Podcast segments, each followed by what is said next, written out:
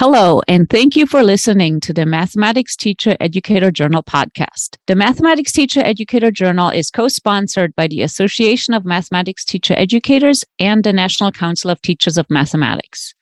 My name is Eva Thanheiser, and I'm talking with Megan Wickstrom from Montana State University today.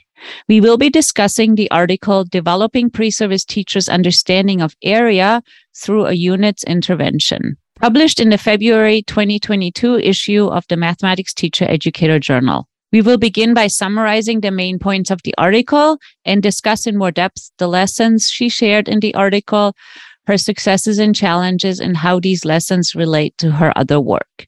Megan, can you briefly introduce yourself? Thank you for having me on this podcast. I'm Megan Wickstrom. I'm an associate professor of mathematics education in the Department of Mathematical Sciences at Montana State University in Bozeman, Montana, and I've been there for eight years. Yay! And you're in sabbatical right now. Yes, which is awesome. sabbaticals. All right, so let's jump in. Can you give us a brief summary of the article, including the results? Yes. So in this article, my goal was to document an intervention mathematics teacher educators could use to bolster pre service elementary teachers' understanding of area. And from past research, my own and others, we know that pre service teachers often enter content courses with limited understandings of area. Yeah, I agree with that. I feel like that's one of the things I've been really struggling in the content courses. Area is always hard for them. Yes. And most of the research out there, or many of the studies, have focused on uncovering formulas and thinking Mhm. about pre service teachers' understanding of formulas and unpacking where they come from. But we know from chil- research on children's thinking that before we even get to formulas, we have to understand area and unit structuring. And so that's where my intervention takes place is in that space of thinking about units, thinking about area units, and where do those ideas about multiplication and area overlap. And to document whether or not this intervention was effective in the article, I draw on the different strategies that they use and the correctness across strategies. And I zoom in on specific case studies to really help the reader see some of the things that pre service teachers are grappling with. Yeah, so as I'm listening to you and as I was reading through the article, I was thinking about a task I used to pose my students. And I feel like if I ask them what is 15 times 32, they can figure it out. But if I give them an area model and say, this is the area of, I should have calculated what 15 times 32 is, whatever that is, what are the side lengths? Uh, They cannot do it. And it's just really interesting. And I feel like in your article, you touch on a lot of issues that deal with that. So I was super excited to read this. So let's jump into who is the article for? So I would say the article's for two different audiences. The first audience uh, I would say is math teacher educators teaching content courses. So anyone who's interested in incorporating uh, hands-on activities into their content courses to really unpack and explore area. The second person I think this might interest is someone who might be teaching a graduate course on learning theories or thinking about learning trajectories because I think the task does a really nice job at eliciting different types of strategies and helping pre service teachers or whomever you're working with think about the strategies and how they're connected to each other and how they could build off of one another. Cool. So why, other than I clearly care because I struggled with this, but why is this an important problem for our community eh, that you're addressing? So, what I found super fascinating about this problem is that this has been something that we as a field have wrestled with for a long time. And, and by a long time, I mean like 30 years or 40 years, which feels like a long time.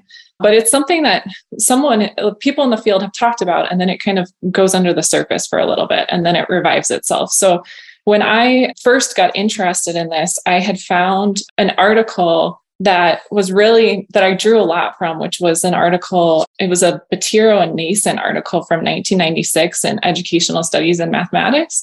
And I believe both of them are Australian researchers, and they had done this in depth look at all of the different strategies that pre service teachers use when solving area task. And they showed that pre-service teachers really they really struggled with some of the things that you were talking about like if they multiplied two side lengths together specifically like if they multiplied you know two decimals together like two and a half times two and a half they struggled with figuring out how can they see the area inside of that square and then we there were further articles so there was an article by simon and blume i believe in 1994 in jrme and then what was super interesting is when i wrote this piece one of the reviewers actually identified this uh, conference proceeding from the early, I think 1990, where another researcher had talked about these issues. And so, as an early career teacher, when I saw this in my classroom, I started wondering how can I help pre service teachers? How can I help them make sense of area? And what activities and insights can I draw on from the field? And when I went to consult different resources, what I found was that those calls from the early 90s to develop task and to think about pre-service teachers understanding of area they really hadn't gone answered and so that was what kind of motivated me to dive into this field and think about how can we support them in understanding concepts of area. And as you were talking, I, I, was also thinking, especially with the two and a half times two and a half example, they will often do four and a quarter, right? Where they mm-hmm. multiply the whole number and the fraction. It, like the a plus b squared is a squared plus b squared kind of idea, yes. right? Yeah. And so yeah. that's one of the fundamental reasons why we need to really understand how and why multiplication works because it's it's everywhere, right? Yeah. Like it doesn't matter where yeah. you go down the road. And for them in particular, I think one of the things that I stress to them is that when we look at things like the Common Core, the area model is interwoven throughout all of the Common Core. And so, as teachers, they need to be able to look at something like that and use it flexibly as this tool for their students to be able to understand and visualize multiplication. And the Common Core actually does a really nice way, or the they have these progressions through the Common Core, and there's like a lot of nice color examples that use color to make some of those connections. Mm-hmm.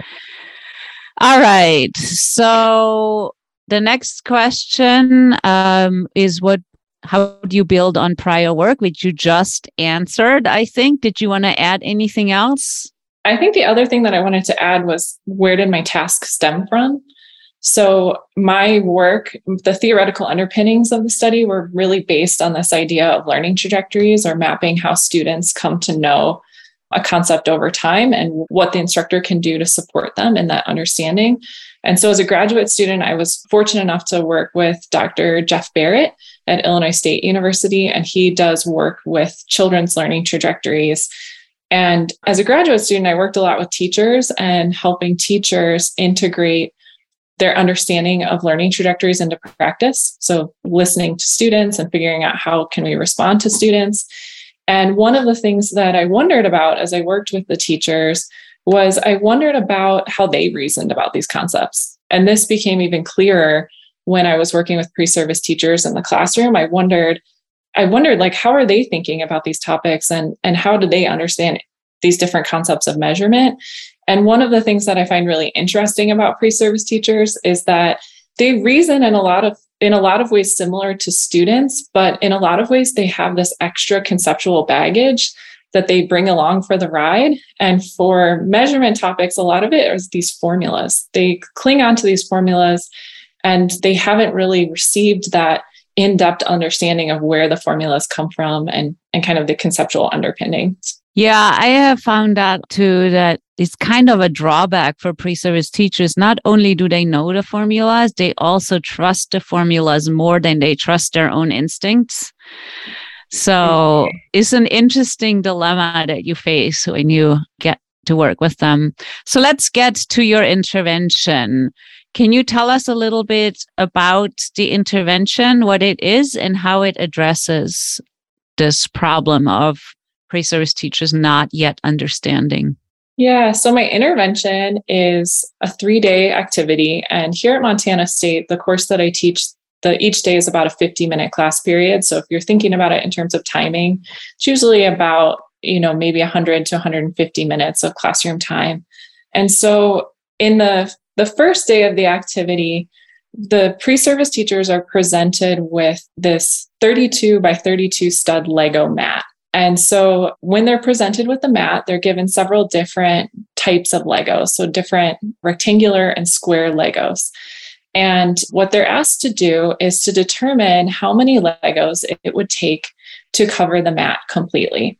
It's built off of a study in 2017 that I did with my colleagues where we looked at different strategies that pre service teachers use when they're trying to tile a space.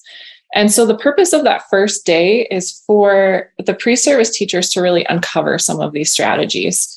And if it's helpful, I can kind of unpack those strategies too. That yes. Use. So I'm envisioning, I think your image shows like one of those green Lego. Yeah, like um, the foundation. Yeah, the flat thing. And so you say it has 32 by 32. Mm-hmm. And then I think on the image, there's like different sized Lego pieces. Yeah. So are you asking the students are to just fill the whole thing? This is where it gets really interesting and fun. What I have on the table for them is these bags of Legos. So let's say like maybe I have a hundred two by two Legos sitting in a bag. And so they have to decide what they want to do. They can take a little bit of each one, they can take a whole bag. And I purposely structured it so that there aren't enough to cover the whole space. And so as they're working through that task, usually there's five different strategies that kind of pop up. The first strategy is just a counting strategy, like what you mentioned. So where they try to just kind of fill the whole space or, or but does it space. Does it matter which size they're using? Uh, yes, yeah. So they're asked to think about one Lego in its entirety. So each Lego, how many of of that particular Lego would it take to cover? And so there is square Legos and rectangular Legos, right? But yes. you it doesn't matter. They can pick whichever shape they want. They just need to cover it with that shape. Yes. Yeah. So okay. it's up to them what they want to start with. So some of them they might use counting, some of them go back to this idea of length times width and use multiplication strategy where maybe they outline the length and outline the width.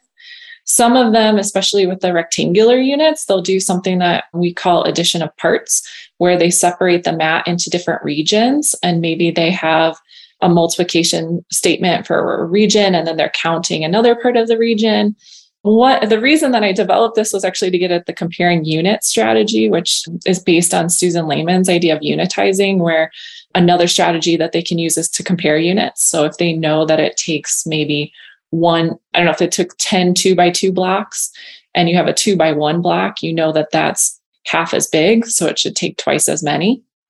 And then the last strategy is this idea of dividing. So on the Legos, there's studs is what they're called. And there's a certain number of studs on the mat. And so sometimes the pre-service teacher will take the number of studs on the mat and then divide by the number of studs on the lego piece to determine the quantity needed.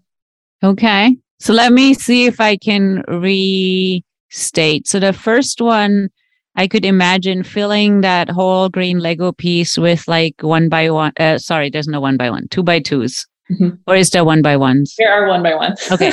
so I could fill it with one by ones, and that answer would give me what we would think usually of area, right? Yeah. And then I could fill it with two by twos or two by fours, and but always with the same the color. Same yeah. And so then there's different strategies to get it. Like if I already covered it with one piece, then I could just compare that piece to another piece and then use that information.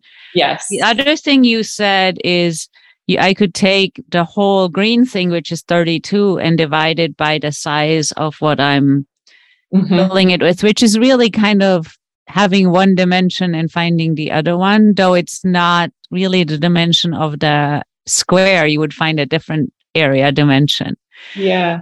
Wow, that is really intriguing. So that's the first part. yeah, that's the first day. And I think okay. what's really interesting about the first day that I didn't expect was that we spend a lot of time talking about the Lego pieces and how we should call them.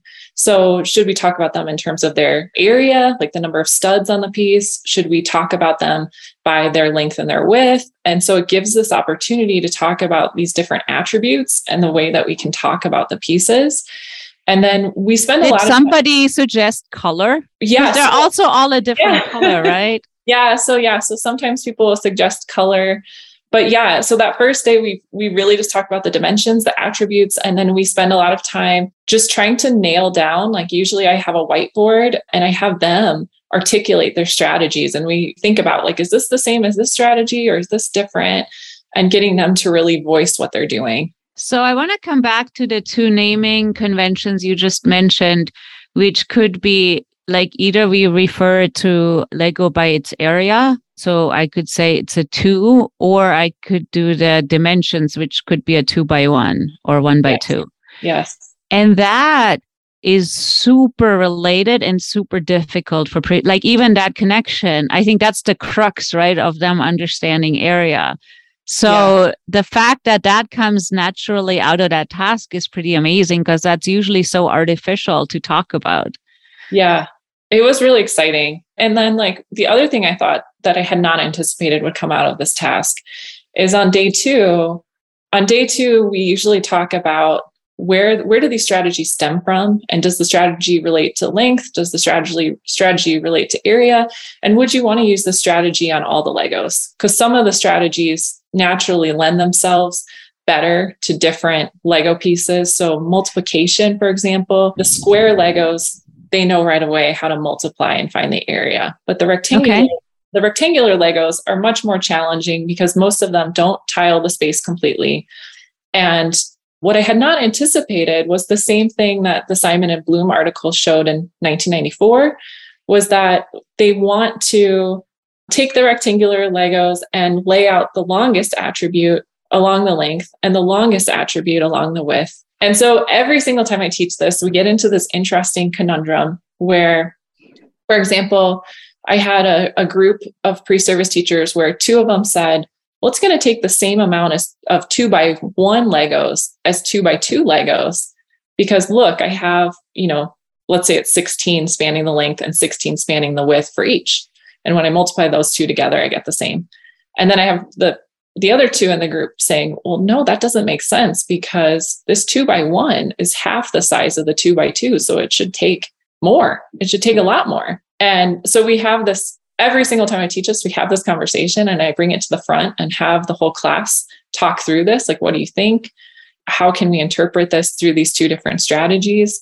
And the rectangular Legos really allow myself as the instructor and the other instructors who've taught this to get at that idea that multiplication and length times width, how that connects to groups and number in a group. Yeah. And I guess the other thing that is really difficult is to understand that area is measured by units of area and not by units of length, right? Which is yeah. where all of this confusion comes from. Yeah, because that's, I think it's the first time we switch on our students, right? Because when we do addition and subtraction, we add and we, the answer is the same unit as each of the parts.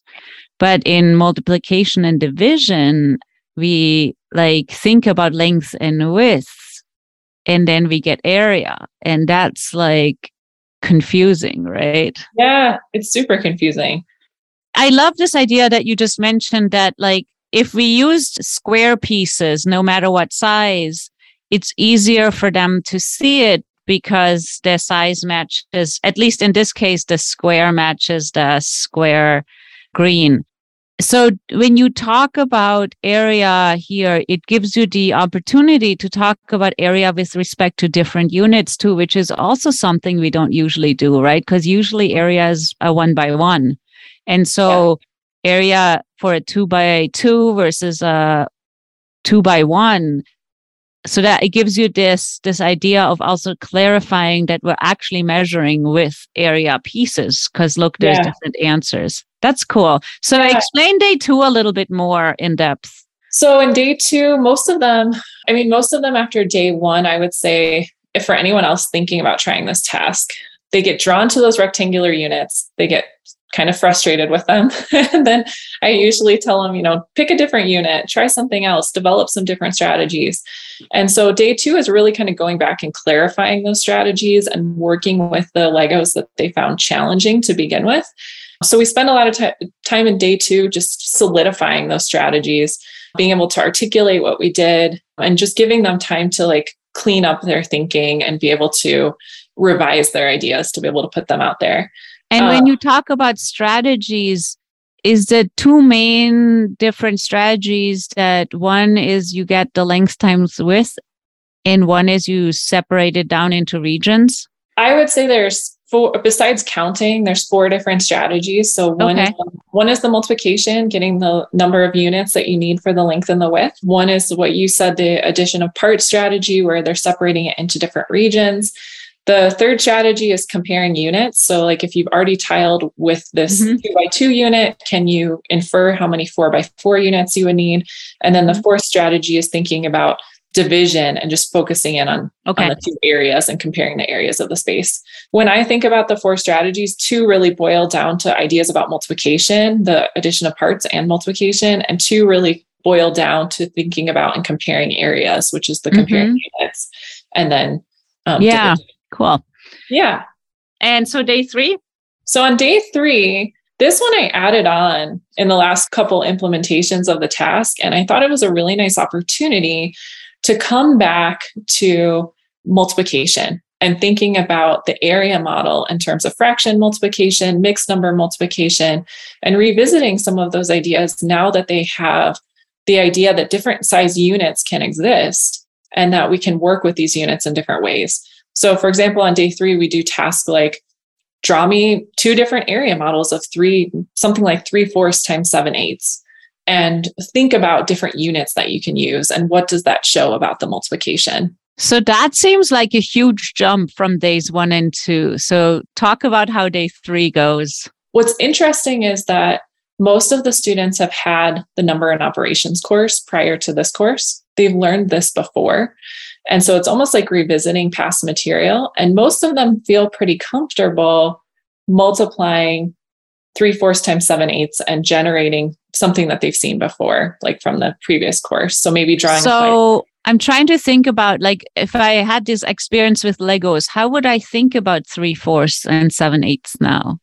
Well, so one way that they could think about it is that you have this denominator that could be partitioned into same size units. So instead of thinking about three fourths as three fourths, I could think about three fourths as six eighths. And now instead of thinking about three fourths times seven eighths, I could think about it as six eighths times seven eighths. And now I have this, I have these same size units. But what's really interesting is then they start trying to grapple with what is the, like they understand that these different units and different size of units can exist, but they begin to grapple with how big is that unit? So mm-hmm. I have 42 of these things, but what are these things?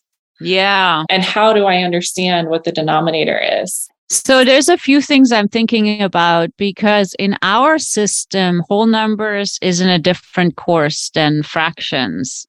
In a sense, it seems like I have to almost do the fractions after the whole numbers here to really understand the whole numbers as well. Mm-hmm. So I like how you're putting them together as a task. Yeah, it's cool it's fun. I mean, it, it's really fun. And, and I think that third day, for me at least, it's not too much of a stretch because they've seen this before. So it's almost like revisiting something again through a new lens. All right. So my next question is how did you research or what question did you look at to document that this is actually effective, this innovation? So I, I actually spent a lot of time. I really wanted to write this piece up for for MTE. And I spent a lot of time thinking about how could I structure my data collection in a way that that it would tell the story of this task. So the two things that I looked at, the two research questions were one about the correctness. So the first thing that I, I looked at was I had my pre-service teachers solve these area tiling tasks once before the intervention began and once after the intervention. And I think it's important to kind of talk about what a tiling task is. So, a tiling task is asking them to use a particular kind of tile to tile a space and to explain their thinking. So, for example, one of the tasks that I would give them might be something like how many three by three inch tiles would it take to cover a square foot? Draw a picture and tell me how you know. And so I always would try to choose one tile where that tile would cover the space completely and one tile where there would be partial tiles. So, for example, I might choose something like a three by three tile and a nine by nine tile, or a four by four tile and an eight by eight tile. So that way I could get a sense of how are they grappling with the problem when, you know, there's a whole number for the side lengths versus like a partial number. Okay. Needed. So I ask at the before the intervention and after the intervention, and the things that I attended to were the strategies that they used. So for each one, I asked them, can you try to do this in two different ways? So I looked to see what are the strategies that they're using. And then I looked at the correctness across those strategies. So, you know, are they able to use a wide array of strategies? Are they are they able to use more than one strategy? Um, and how correct are they in these strategies? So, what did you find? Prior to doing the intervention, it's really important, I think, to think about after, like prior to the intervention was still after they had received their typical instruction. And our typical instruction is still pretty robust. So they're still getting multiple weeks on studying area formulas, thinking about different principles of area, like moving and additivity. And what I found was that prior to the intervention, that pre service teachers, there were a couple things that I found pretty surprising. So, first off, was that a lot of them for like a three by three tile that could cover completely. There were still three of them using what I call linear reasoning, where instead of even thinking about area, they're applying formulas for length to mm-hmm. area. So three of them are still doing that. A lot of them were doing counting. So they were trying to draw the picture and count up. And then a couple were using multiplication, but not very many. Like maybe one was using these other strategies. And for the tile that doesn't cover in a whole number of tiles, most of the pre-service teachers, they had no idea what to do. They would try to draw a picture and maybe draw like a nine by nine tile over the 12 by 12 tile, and then maybe write me a note like, I don't know where to go next, or I don't know what to do next. And so they were really struggling with trying to coordinate number and space. And the thing that I found super interesting, we had focused so much prior to the intervention on, on multiplication and area formulas. And when faced with that nine by nine tile, only one pre service teacher uh, tried to use multiplication to actually make sense of how many nine by nine tiles would go into a square foot. So, can I ask you a quick question? You distinguish counting from multiplication. Can you share quickly how you think about multiplication? So, I think about multiplication as them being able to talk about well, for the most part, how it surfaces is them being able to talk about the side lengths in relation to the area and thinking about the side lengths being indicative of like the groups and number in a group. And so a lot of times when I think about coding for counting, it's more that they are, you can see evidence of them just like building units on and kind of counting them and guessing and checking. And there isn't uh, evidence of this idea of a systematic approach where they're comparing maybe side lengths of the tile to the area. So if they did a thing like they tiled a space and counted how many there are in one row and then counted how many rows there are, that would that still fall into counting or would that fall into multiplication? That would fall into multiplication.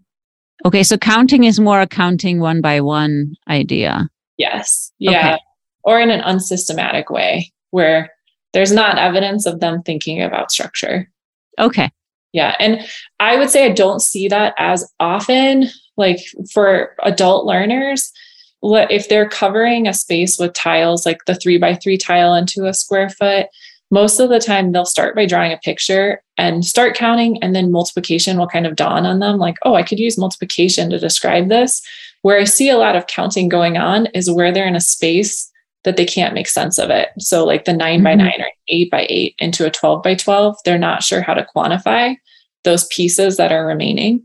So then they start just trying to count the pieces and bring them together. So, this leads into two questions for me. The first one is even if they did like a structured counting of like how many are there in a row and then how many rows are there, how do you know that they're thinking about area with respect to area? You know, like with the larger area with respect to the smaller tile? That's something that still kind of remains unknown, like until okay. I talk to them one on one. And then I kind of know a little bit more about what they're thinking. For me, I think that's kind of a stepping stone into them being able to think in a more complex way about how the attributes relate to each other. So, if I'm stepping back and thinking about what is the goal of your intervention, it is really and I'm going to say something, you'll correct me, okay? Okay. It is about seeing the structure of multiplication within the tiling. Is that one of the aspects you want to get at?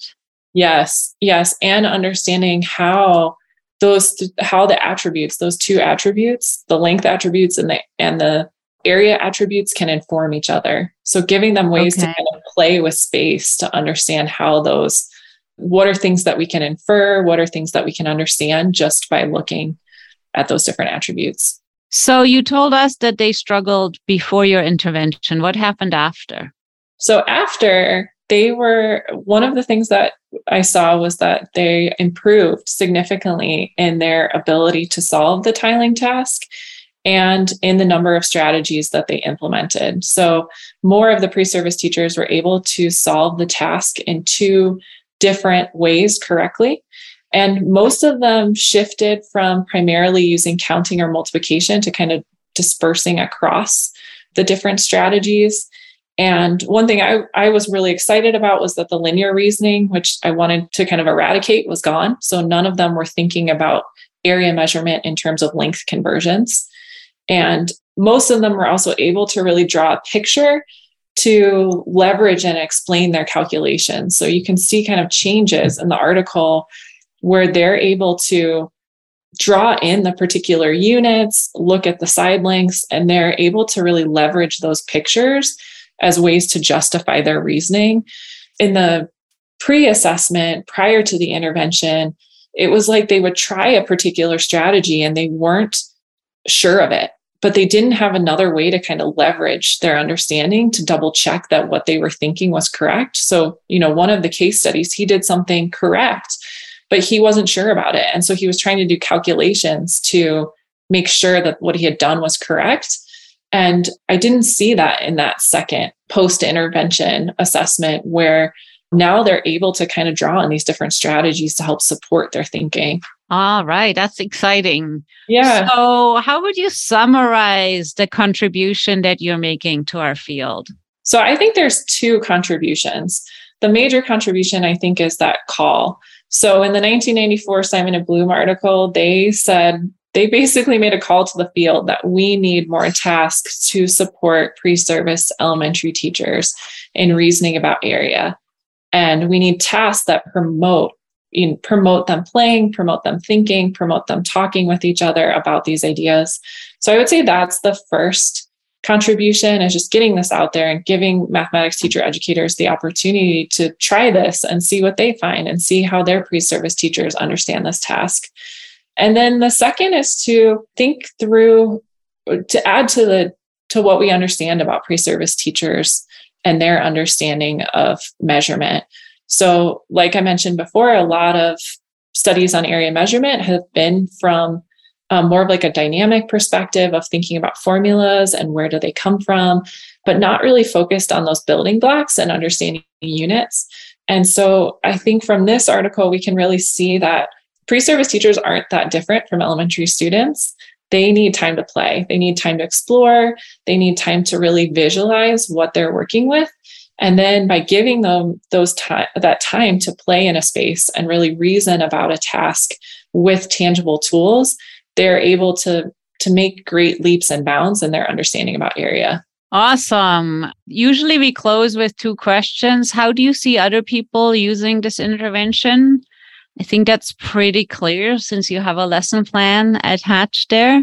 Yes. And then how does your the work you described fit with your work in general? So, well, one thing I wanted to put out there is I thought a lot about the lesson plan. Dr. Karen Hollebrands encouraged me to create that as a appendix and so, anyone wanting to try this task, I would encourage you to look at the appendix because that was one thing that I poured a lot of thought into is like, how would somebody else jump in and try this task? So, it gives much more detail than the article of different strategies to expect and things that you can see from your students. My work in general, so my work in general falls in two domains. So, thinking about area measurement and working with teachers and measurement ideas in general, and then mathematical modeling. And I would say that the way that this task fits in with my research is that my goal is to create spaces where students can bring their their their lived experiences their authentic self to the space and they can share those ideas and grow. And so i think this task really fits in well with this idea of um, how can we promote pre-service teachers as knowers and doers of mathematics while also kind of exploring and building on what they know and documenting that so let me push a little bit here how does this task help teachers bring their authentic selves i think that the idea of play. So, my pre service teachers, when they come to the task, I think a lot of times in specifically in measurement task, we're often given a formula and told, you know, here's the area of a triangle formula. This is how you calculate the area of a triangle. But no one really asks students, like, here's a triangle. How would you find the area? What would you do? And so I think it puts students and pre service teachers in the driver's seat where they're actually making the choices and they're able to think about what strategies that they use and how can they contribute to class discussion and it's always interesting every semester too because they're always trying to find different strategies or like can we find another one outside of these five that I could use let me try to rephrase what I think I understand what you're saying is because there's materials they get to play with that they come in, they enjoy it more, they have more ways of coming up with different ways of thinking. Is that kind of how you're seeing the connection? One thing I think is surprising is that a lot of times they see it as play at first. And then when they mm-hmm. realize that it's cognitively challenging, I think they have a different response. But through the task, they they gain this insight. And what I see is that they gain more confidence in their abilities to really think through these problems. And so it's in a space where they feel comfortable trying things. So they realize that we're in this space where they're able to try out different things. And, you know, I think most of them as kids were used to seeing Legos as a creative tool that they can build things and try things out. And so I think in many ways they bring that same stance to the task where they don't see it as right or wrong. They see it as kind of a play space of we're going to try this, we're going to see what works, and then we're going to report out. Okay, that's cool. Well, thank you so much for joining us today. You're welcome. I really appreciated being asked to be on the podcast. So, for further information on this topic, you can find the article on the Mathematics Teacher Educator website. This has been your host, Eva Thanheiser. Thank you for listening and goodbye.